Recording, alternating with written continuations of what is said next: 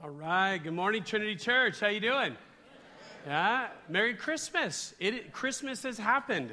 Uh, not today, but on this campus. And I want to appreciate so much Bill and all of his teams to not only decorate the campus so well, Steve's team's outside, Bill's team's in here, but great job. Can we thank the worship team today? What a great job they did. If you, uh, you might have recognized the last song, it was the, the last song that we did last year in our kids' musical. And all I can remember is Baby Jesus leading all of us while he was singing. Uh, what a great, great song that we get to remember. So it'll be emblazoned in my head forever. But uh, what a great moment. So we're really glad here. We're actually going to do a couple more Christmas songs at the end. We love Christmas time. We love Christmas music talking about Jesus' entrance into our world. So at the end of the service today, be sure not to go anywhere when I'm done because we've got a couple of great songs that we want to lead you in and just rejoice in this season together. We're really glad you're here today, especially if you're a guest here with us. Welcome to Trinity Church. My name is Todd Arnett, and the lead pastor and we're excited to kick off this series today. If you have a Bible, you can open it. We're in the book of Luke today. Luke is the third book of the New Testament, the third of the Gospels Matthew, Mark, Luke. Luke chapter 2. And in your uh, Trinity this week, this is a media piece you got when you walked in. There are a set of notes in this uh, great goldenrod color. And I know my colors of papers, by the way. People were impressed with that the other day. I've been around uh, church uh, copies for a long time. So, anyways, get your goldenrod piece out there and we'll uh, dive in. We've got some great things to look at. But we're excited to get to kick off this series. And as you were watching, I love uh, Chris Dowdy again made the bumper video for us, does such a great job. And you were loving it as you're going through and you're like, these are things I think of at Christmas. And, and then Dorothy showed up. And you're like, what in the world do the Cubs have to do with Christmas? And that's what I get to explain today. There were three pictures at the end that didn't make a lot of sense to you. Um, what we're doing is we're calling our series Glimpses. If you're here today and you're under 20, you know what this is. Help me in the front. Yeah, virtual, virtual reality goggles. And I showed them when we did our, I think our uh, Good Friday service. I used these before. You'd strap in your phone and go to all kinds of different worlds uh, within that. But there is a predecessor to these, and it was called the Viewmaster okay? This is, uh, listen to all the old people go, exactly. Your parents and their parents know this well, okay? And uh, this is great. This is like the real deal. Uh, we really found these, and it wasn't even in a museum. Um, but uh, but these are great. I'm actually looking today. You can't see these, so I apologize. These are wonders of the ocean, and I'm transported. Oh, there's a huge manta ray coming at me. Because they're not just one image, it's a three dimensional image. What just wowed us, right? When we were young, we're like, are you kidding? It's like you're right there. And then now you have this, and you are there, okay? So. Um, but but these, these are, are great ways. And what we've done with this series is we thought this. We thought that when we approach Christmas, often it's the iconic things we tend to think of. We're, we're not opposed to them. This is not a, a, a, bashing of, of red and green. Okay, we're not out to attack Christmas trees. Okay, none of those things. But obviously, none of those were there at Jesus' first arrival. And what we want to do is we actually want to look throughout this series in December. We want to look at pictures within our culture that probably even better than our iconic Christmas images communicate what really happened at Jesus' arrival. If we're going to pull out to about 30,000 feet and we're going to ask the question what was really going on when God became one of us? As we get to celebrate Emmanuel during this Christmas season. So, the first glimpse we're going to look at today, I'll introduce you. This is my friend Dorothy Farrell. Dorothy in this picture is 90 years old. I should have done a little research to see if she's still alive, because this was a year ago, uh, 2016, after 108 years, right? After 108 years, the Cubs won the World Series. And there was this, yeah, go Cubs fans. And uh, there was this forever drought, right? We're talking about multiple generations. I have a copy of the same shirt, but this is a 4X. So I'm going to sleep in this when we're done with this series. But, um, but this, this is the same shirt. We are able to find one, and this is what it was. What a great thing. So many people, right? So many fans of the Cubs had lived their whole lives never seeing them win. The big one, at least. They might have won a few games here and there, but never won the big one. And Dorothy, this shirt was made when the Cubs were making their run last fall in 2016, and I love it. Just win one before I die, right? And when you have a 90 year old holding that shirt, that's a powerful reality that in her whole lifetime she'd never seen. it. I love the look on her face because all the more it communicates this idea of expectancy this idea of longing and hope. Please just make this happen.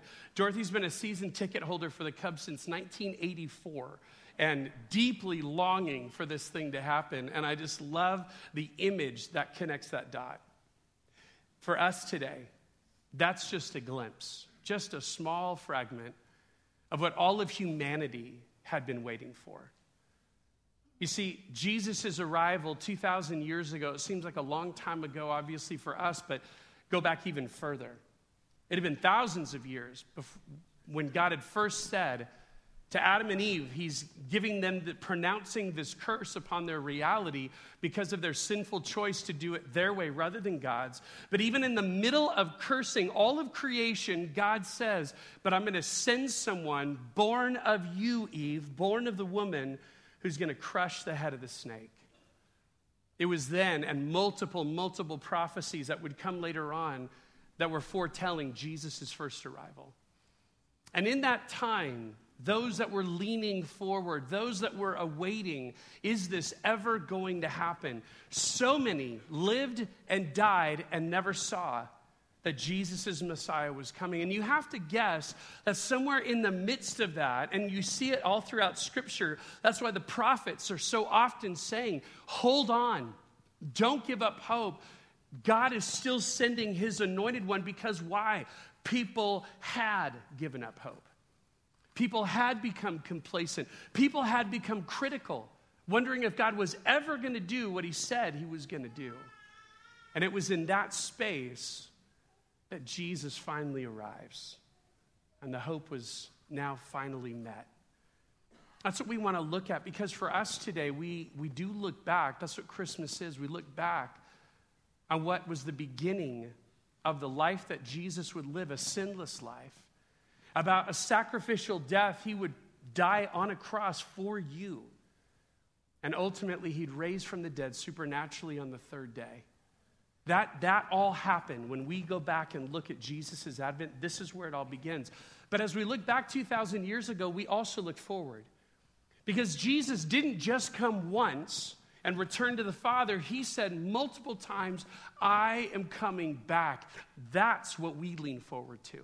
Jesus' second coming is where we are living in the middle of. So, as generations had been awaiting Jesus' first arrival, now with 2,000 years of human history, we're awaiting his second. And as we'll see today, we do it leaning forward. In your notes and on the screen, this is our now what. This is what moves us throughout the week this week. Just as people awaited Jesus' first arrival, so we lean forward, awaiting his return. Let's dial in today and take a look at our notes. Number one today, as we dial in, there's something uh, that Todd should have written down that he's looking at. Do you want to help me out on the screen, you guys? There it is. There's joy. There is joy that happens when uh, the waiting ends. There is joy when the waiting ends. I want to go back to that first. I want you to see today, from the very beginning, that hope has value and that waiting is worth it. I want you to hear that from the very beginning because as we look at the narrative of Jesus' entrance in the world, your Bibles are open to Luke 2. We're going to see that when people actually got to see him, their joy was full, overflowing. And that should help us as we keep putting one foot in front of the next, awaiting Jesus' second return. We have multiple lessons we can learn from what they saw 2,000 years ago. And similar to our image of Dorothy today, is the idea. They were probably saying this about Messiah Jesus, or uh, Father, just let him arrive before I die. Luke chapter 2, verse 25. There was a man in Jerusalem called Simeon who was righteous and devout. He was waiting for the consolation of Israel, and the Holy Spirit was on him. It had been revealed to him by the Holy Spirit that he would not die before he had seen the Lord's Messiah. So, in his lifetime, in Simeon's lifetime, he was going to see Jesus. Moved by the Spirit, he went into the temple courts. When the parents brought in the child Jesus to do for him what the custom of the law required, Simeon took him in his arms and he praised God, saying, Sovereign Lord, as you have promised, you may now dismiss your servant in peace. For my eyes have seen your salvation, which you prepared in the sight of all nations, a light for revelation to the Gentiles and the glory of your people Israel. So here we are looking at Simeon. He's our first character we'll see today. And Simeon, no doubt, is probably elderly at this point. And he's lived his whole life. He's been awaiting Messiah just like generations before him. But he's unique in this God says specifically, You will see him. Your eyes will be on my anointed one before you die. So that's why we love the Cubs shirt so much. Just win one before I die. Simeon could have been walking through the temple courts. Just let him arrive before I die. God has said this is going to happen. Let's see it unfold. And it's that day, moved by the Spirit, he goes into the temple courts. Now, we would assume, because of what we read in this passage, that Simeon was probably a Levitical priest. And he would have just many other times, even today, powerful today that we're doing a child dedication, like Bill said, because that's exactly what Mary and Joseph were doing in Luke chapter 2. They'd come as, as given by the law to come and bring their firstborn son, eight days into his birth, to the city of Jerusalem. And, and to, in exchange for his life, bring an offering. God had said, All of your firstborn are mine. And the way that you redeem them, the way you get them back, is to bring an offering on their behalf. So Mary and Joseph come to do this, but Simeon, he knows this is no ordinary infant. This is the Son of God. What I want you to see is what Simeon said. Not only what he saw, not only his joy, but look at what he said. My eyes have seen your salvation, God, which you prepared in the sight of all nations, a light for revelation to the Gentiles and the glory of your people Israel. I want you to see from the beginning, Simeon understood Jesus came to save the world, not just one people group. And you know what? Most of us in this room today are what the Bible would call Gentiles. We're not of this unique race of people, the children of Israel. And so the, the Bible's so clear that God came for you. Here's the funny thing we can forget sometimes. If we've been in church long enough, we begin to think that God just came for us, but not the people in our relational worlds, not the people in our neighborhoods, not the people that we work with, because sometimes people can be very challenging. And when you're struggling loving them, you're wondering, how on earth can God? God does. And God did. And Simeon recognizes that with great clarity. Now, Simeon wasn't alone this day in terms of getting to, to witness and, and see this Messiah come to life. Another follower of Yahweh got to see it firsthand. Next verse in Luke 2, verse 36 there was also a prophet named Anna, the daughter of Penuel of the tribe of Asher. She was very old. She had lived with her husband seven years after her marriage and then was a widow until she was 84. So Anna's 84 years old. She never left the temple but worshiped night and day, fasting and praying. Coming up to them, to Mary and Joseph, at that very moment, she gave thanks to God and spoke about the child to all who were looking forward to the redemption of Israel. Two faithful followers of Yahweh who had not been lulled into complacency who had not taken the path of the critic and said, I don't know if God's ever going to make good on this, they were leaning forward. They were eagerly anticipating when Messiah was going to come, and he came in their lifetimes. And they were so excited, overwhelmed with joy that God would do this. They represent so many generations of people who had lived and died and never saw this, knew it was coming, had been told about it, but never got to see it but Simeon and Anna, with their own two eyes, got to. For those today that eagerly await Jesus' second arrival when he will come and make all things new. For those of us that follow him, that are here today, that anticipate Jesus' return, let me simply remind you that it will be worth the wait. Will absolutely be worth the wait. And that your joy will be overflowing when he returns. But an obvious and a fair question what about in the meantime? What are you to do with that longing until he returns? What are you, are you to do about the painful experiences that you're even enduring today? Not last month, not a year ago. You're walking in today. What about those? A daily reminder that things are not as they should be. And what are you to do to keep from becoming a cynic who just becomes unbelieving that God is ever going to do this? I'm glad you asked. That's our second point. Number two in your notes the Bible presents both the longing and the prescription. The Bible presents both the longing and the prescription. Here's what I mean by that is that what I love, the more and more I've read the Bible, the more and more I continue to read it, I love how raw it is. I love how authentic it is. I love how it gives us the ability to say what we feel to God rather than hiding it, rather than wondering, am I allowed to, to venture that out? God, I'm confused. Is there a place I can say that? God, I'm angry. Is there a place I can say that? God, I'm heartbroken. Is there a place, a safe place where I can say that? And if you're wondering those same questions, let me tell you that's the beauty of not just the Bible generically, but the book of Psalms specifically. Psalms is this amazing book. We call it sometimes the Psalter because these are 150 worship songs. These were the songs that the people of Israel sang. And they're all over the map. There's so many different types of things represented in the Psalms, but one of the realities that you see again and again over those 150 chapters is that we can bring the honest problems that we have before God, and you're not going to scare him. He's not going to, in turn, how dare you kind of a comment. God hears it, takes it all, and is able to tell us now what to do. And that's what I want to look at today. If you've wondered in your lifetime, if it's about confusion over how everything in the world seems upside down, there's a psalm for that. If it's the frustration over how evil people seem to continue to succeed, there's a psalm for that. If it's fears about concerning if, the, if your rescue will ever come in a time of peril, well, there's a psalm for that. Or as we're looking at today, if there's a question of how long God is taking to answer your cries for help and hope, there's a few psalms for that. So we're going to take a look at this today and kind of walk through. We're going to let the Word of God just speak very clearly. And here's the great news I need your help today. I need your help to help me preach this message because we're going to do some corporate reading together. We're going to see what the Word of God says. How do we keep going forward when we don't know how to understand what God would be doing in this delay? God, you're taking way too long. What do I do in the meantime? Of how we're to live while we're living between two worlds. God, you've promised X, but it's not happening. What do I do now?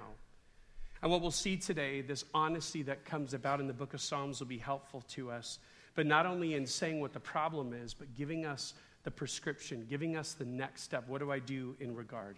So here's what we're going to do today. The, the room makes an even break right in the middle. This side of the room, in just a moment, you're going to read with me a psalm, a verse from the Psalms, and it's going to talk about the, the honest question from the psalmist God, what's going on?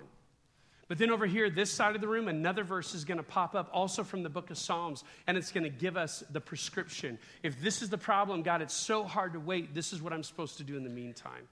So let's try one out. This side of the room, let's take a look. Psalm 13, 1. It's up on the screen. Read it with me aloud. Let's read. How long, Lord, will you forget me forever? How long will you hide your face from me?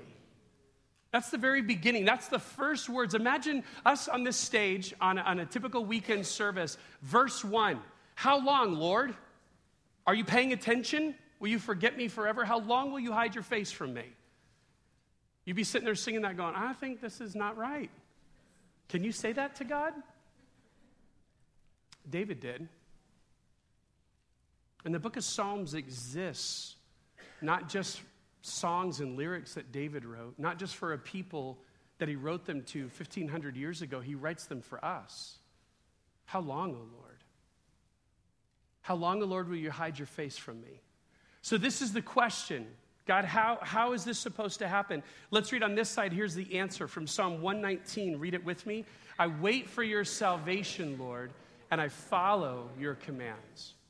If the problem is, how long, Lord, are you even paying attention? Here's what I'm to do I'm to wait. And in the middle of the waiting, I keep consistently being obedient. In the middle of the waiting, I consistently stay obedient, even though things might not make sense. Let's go back. Here's another one from Psalm 35. Read aloud with me. How long, Lord, will you look on? Rescue me from their ravages, my precious life from these lions. This is David, and, and so many times in the Psalms, we'll read about David being on the run. He's on the run from those his attackers. These lions isn't, aren't literal lions that are chasing him, but they're men who want to destroy his life. And look at the question God, what I know is that people are pursuing me to destroy me. But what I also know is you're not paying attention. How long, O Lord, will you look on? You're well aware of the problem, but you're not doing anything. I feel like you can relate to that. There's been times in your life, no doubt you felt that way. What do I do? If that's the problem, what do I do? Read it on this side with me from Psalm 33. We wait in hope for the Lord. He is our help and our shield. Look at that. God, people are trying to destroy me. What do I do in the meantime? We wait and we look to God to be our defense. That's what a shield is for, right? That's how we defend ourselves is with a shield, not a spear, not a sword, a shield. We wait for the Lord and let Him defend us. That's what we do in the meantime. Let's go back. Another problem from Psalm 80 on this side. Read aloud with me. How long, Lord God Almighty, will your anger smolder against the prayers of your people? Wow, that's powerful. Just stop and look at that. God's not listening. At least that's the psalmist's perspective. God, we're praying and we're asking for you to intervene, but you seem to burn with anger against us. You're not paying attention to our prayers. Nothing is happening. No doubt there's been a time you felt that before. God, this seems useless. I don't know why I'm even praying. What do I do in the meantime? Psalm 27. Let's on this side, let's read that. Wait for the Lord. Be strong and take heart and wait for the Lord. So the prescription is the same again. Even in the midst of feeling abandoned, how long, O oh Lord? I'm called to wait and wait how? To be strong and take heart. Multiple times in the Psalms, it's as though the psalmist does what we call self talk. I don't think that's a bad thing at all. I think it's actually very healthy to go, hey, my brain is all over the place, my feelings are all over the place. How do I gather them? How do I focus? How do I remember what's true? I tell myself to wait, to be strong, and to take heart. I can't fix everything in my world, but I can also not give up. And sometimes that kind of soul talk, that kind of ability to go, let's stop, pause, and remind myself of what I know to be true, of who God is and how He cares for me, that's what gets me through it. Lastly, one more time on this side from Psalm 90. Read it with me. Relent, Lord. How long will it be? Have compassion on your servants. Man, that word relent is powerful. It means your hand is heavy upon me, lifted up. Stop opposing me, God, is really what that's saying. Have compassion. Instead of feeling like you're being pressed down by God, the prayer is God, instead, be kind. Have compassion on my brokenness. You have felt that way before and cried out to God, and He seemingly hasn't done anything to change it. But what are we called to do on this side? What's the prescription? Read it with me from Psalm 130. I wait for the Lord. My whole being waits, and in His word I put my hope.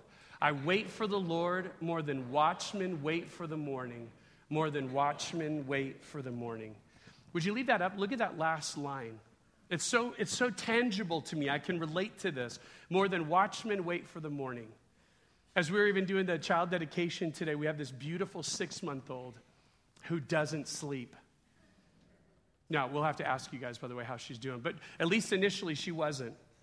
And any parent of a newborn can relate to what watchmen are waiting for. Watchmen are exactly what you think they are. They sit out on the city gates and they, they watch through the, the waiting of the night. And as the sun goes down, that's when they start their job. So think of what's happening over the course of those probably at least 10 to 12 hours. Their body is aching because they can't find the right position to finally feel comfortable. The dew has come down and now they're cold and they're wet and they are beat, dead, tired like a parent of a newborn, right? Dear God, will we ever sleep again? There's hope. There's hope. Okay? And, and you get that. If you've ever raised kids, you know that. You're just like, I had no idea how much sleep mattered. I don't get it anymore. And you just kind of, oh, that was really loud. Sorry. Slap your face, keep trying to do it until it, finally things are going to change. But I love that last line more than watchmen wait for the morning, and that is groaning. That is strong. Your whole body senses this idea God, when is this going to change? David, or this is actually the Psalm of the Ascent. Psalm 130 is awesome. They would sing these songs together collectively as they'd walk up to Jerusalem. Corporately, as family units, they'd walk up to Jerusalem for the triannual feast that they would celebrate together as the people of God, and they'd sing this to themselves more than watchmen wait for the morning so my soul longs for you, O God. And in the meantime, what do I do? I put my hope in His Word. The Bible presents this beautiful tension, this beautiful tension of the reality that we live at a time that is struggling, a time that is challenging. I love that the Bible doesn't sugarcoat that. I love that the Bible gives us entrance into the presence of God to say, God, I don't get it. God, I don't understand. God, when? How long? And as we've seen those honest pleas, we've also seen the honest what to do, the remedy. Keep waiting. Keep waiting and put your hope, put your trust in God. The point of all this is this individuals who were involved as human authors of the Bible understood what it was to long and wait for God to rescue them, for Him to fulfill His promises to them. But in addition to their cries for God to show up, were also their soothing exhortations to wait, to put their steady hope in the God that they knew to be faithful, who had promised to make good on what He had said. And I want you to know this today. These, the book of Psalms, was written for you, written for me to know what to do when I'm waiting. Number three today, we'll wrap it up with this God's salvation is now and not yet. God's salvation is now and not yet. No doubt when you look back on your salvation experience, you, you think of the things that led up to the point when you would put your faith in the Lord. And I know not everyone in this room has made that decision yet, but for those of you who have, you, you think of the people who were influential. You think of the people who were praying for you. And you realize that time when you finally said, Jesus, I know I need you. I want to walk your way. And how great that was, and especially even those first days, maybe, of you walking in faith. And, and I had this great this morning, it was so great. I got to talk to a, a lady after ser- first service, and Nancy was telling me I, I became a Christian in college, and I loved to sing. And I'd sung Christmas songs my whole life, but that first Christmas, after I'd put my faith in Jesus, she began to even get emotional. It was so powerful because now I knew what I was singing about. As rich as that was, that time initially in your faith or other mountaintop moments that you've had, you also live in the reality of valleys. You live in the reality of things that are not as they should be, things that you can rightly call out to God and say, God, how long?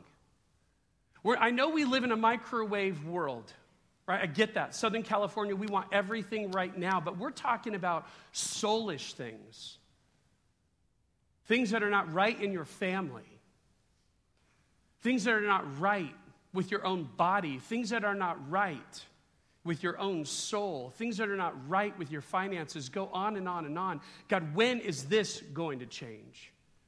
So you know the now, you know that you've been forgiven for your past, but you're wondering how the future is going to shape up. God, when does this ever going to be? When will you make all things new?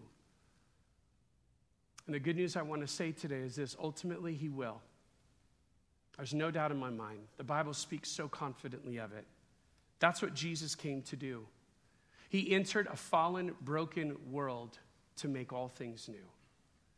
And yet, it's that tension that we're presented in in this now and not yet. While Jesus has come to save your soul, the reality of your full salvation has not yet been experienced. None of us have. And that tension that we live in now and not yet, that's what I want to address today as we finish up. Though we don't await a Savior like those who did for his first arrival, we do await Jesus to come back and to bring his kingdom come in such a way that our future experience will be realized and our salvation made complete. You can either turn there or look on the screens. We'll finish today with Romans 8. Romans 8, verse 20 says this For the creation was subjected to frustration, not by its own choice, but by the will of the one who subjected it, in hope that the creation itself will be liberated from its bondage to decay and brought into the freedom and the glory of the children of God.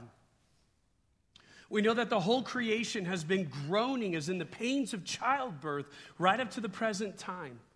Not only so, but we ourselves, we who have the first fruits of the Spirit, we groan inwardly as we wait eagerly for our adoption to sonship, the redemption of our bodies. For in this hope we were saved. But hope that is seen is no hope at all. Who hopes for what they already have? But if we hope for what we do not yet have, we wait for it patiently. It's a powerful passage. Romans 8, probably many have said, probably the most significant chapter in the entire Bible. And the most significant chapter in the entire Bible presents the tension of now and not yet. I find that so fascinating. This very topic we're looking at today surfaces in the chapter that so many say if there's any shred of the Bible I could have on a deserted island, it would be Romans 8. It's powerful to process the deep and all encompassing effect of Adam and Eve's choice. Their choice to live their way and not God's didn't just affect humanity, it affected all of the created order. Everything you see around us is touched, is stained by sin. And as a result, as a result, it's subject to decay. That's a powerful phrase. All of creation longs for Jesus to make all things new, not just us. And when he does, all of the created order will be transformed. Will be made new when our salvation is made complete, when we're finally redeemed and in the presence of God. And as this great promise found clearly in the Word of God is, as great as this is a promise, it's a promise made to you if you're one of Jesus' followers. It also presents that tension that reality of groaning inwardly as we wait eagerly. What a powerful phrase. Groaning inwardly as we wait eagerly. That's, if I've ever heard of attention, that's it. Both of these things are true all at the same time. And I'm so appreciative that the Bible doesn't give trite answers to real problems, it lays it out real clearly. Now, you know a verse just a few verses down, Romans 8 28, it says this We know that in all things God works for the good of those who love him, who've been called according to his purpose. And this verse is so true. This verse is absolutely something that you hold on to in every single step of every day. But I want to tell you this. What I love is that these verses are only five verses apart. What we often do when people are going through the valley, what we often do when people are experiencing deep sorrow, is we just put an arm around them and tell them all things are going to work for the good. They are. But maybe the very best thing that they can hear is that groaning inwardly, we wait eagerly. Or maybe the very best thing they can hear is nothing and you just saddle up to them, put an arm around them, and weep together. This is the stuff we get to do. We get to walk life together in community of a people of hope, of a people who do, not just theoretically, but in our everyday world, we get it. Jesus is coming back. He will make all things new, but it's easy to forget it when you're going through it.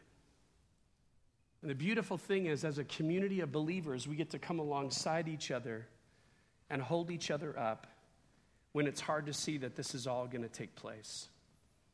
This passage is also another powerful reminder of the people in your relational world. The people in your relational world who don't yet follow Jesus, watch this. Romans 8 says that they're all groaning. They're all groaning, but they don't have the first fruits of the Spirit. They don't have the hope of Jesus and his return. They're just groaning. You might be here today and you get it because that's the spiritual state where you are. And you can mask it lots of different types of ways. It can be masked with ambition. It can be masked with things, making a comfortable life. It can be masked by relationships, lots of things to put on it. But at the end of the day, you know a soul that groans. And the great news I get to communicate to you, the great news that people in your relational world want to communicate to you today is this the groaning might not go away, but the hope that you don't have can be there. So, this is why we do what we do. This is why we make a list of the people in our relational world and we put them on a card. This is why we consistently pray for them of what God would do in their lives that we could never do. This is why we consistently invest in their lives out of love and concern. This is why we're a people who invite others to events like our kids' musical, who invite people to our Christmas Eve services, just so they can taste and see of who this God is. That's why we keep coming back to Trinity Church so that we can get better prepared to be a people of intentional influence. This is why we live on mission is that there's people in our world who don't yet know Jesus. And we're not going to stop because we know that's a life worth living. This is what Jesus would have us be about until he returns. And the great news is there's people in your life, people in your life who are waiting to hear what you already know. Every year at Christmas time, I love to consider uh, one great reality I try every year to remind myself of. You see, at Jesus' initial entry, his initial arrival, he came in the most vulnerable of ways. A frail human being just like you and I. But the Bible says in his second advent, when he comes again, he's coming anything but. Revelation 19:11 says this. John seeing this vision, I saw heaven standing open and there before me was a white horse whose rider is called faithful and true. His eyes, oh, I'm sorry, uh, with justice he judges and wages war. His eyes are like blazing fire, and on his head are many crowns. He has a name written on him that no one knows but he himself. He is dressed in a robe dipped in blood, and his name is the Word of God. The armies of heaven were following him, riding on white horses and dressed in fine linen, white and clean. Coming out of his mouth is a sharp sword with which to strike down the nations. He will rule them with an iron scepter. He treads the winepress of the fury of the wrath of God Almighty, and on his robe and on his thigh, he has this name written King of Kings and Lord of Lords. That deserves a yay, God. One, two, three, yay, God. This is Jesus, and this is him coming back. And how he'll come back as the conquering king to take you, to take you home to be his. In the in between time, what do we do? We do what Romans 8 said we wait for it patiently. Our now what idea, what we walk with this week, just as people awaited Jesus' first arrival, so we lean forward awaiting his return. Let's pray. Father God, thank you. Thank you so very much for your word that gives us direction, word that gives us perspective, a word that gives us hope. And as we can taste just a little bit of what generations before were looking forward to in the first advent, so we look forward to your second, to your second arrival to us. And so, Father, we want to say thank you. Thank you for the fact that you have brought Jesus into this world, entering into our humanity. And as a result, God, we can not only be made right with you now, but be right with you forever. And we know this is all true because it has nothing to do with ourselves, nothing we can do to be acceptable to you, but all what you've done for us. It completely blows our minds. If you're here today and you would say, Todd, I don't have that hope. I mean, I know what it is to groan, but I have no idea of where the groaning ever stops, where the hope really begins. And I want to tell you, if that's your story, I have great news for you today because that can change. Even before you leave this place, it begins with admitting, admitting that you're a sinner who needs a Savior, admitting that you have been stained by that curse that we talked about back in Genesis 3. But it's also believing, believing that Jesus is the snake crusher. Jesus came and he lived a sinless life. He died a sacrificial death. He was raised supernaturally on the third day. Jesus came and did exactly what he came to do to bring you life to the full. And so, C is choose. Choose to say, Jesus, I'm going to walk your way. You've given example for me of how to follow. That's what I'm going to do until you take me home. The great news is, news is right where you're at today. You can pray a simple prayer in response to this great love that God has for you. There's no class to attend, there's no hoops to go through. It's you and God right here, right now. And my prayer is that if you do that today, would you please tell someone? Tell someone who brought you today. Tell someone who's been praying for you. Tell someone that you know a joy that you've never known before. Father, thank you for your rich and amazing love over us. We love you and we pray in Jesus' great name. Amen.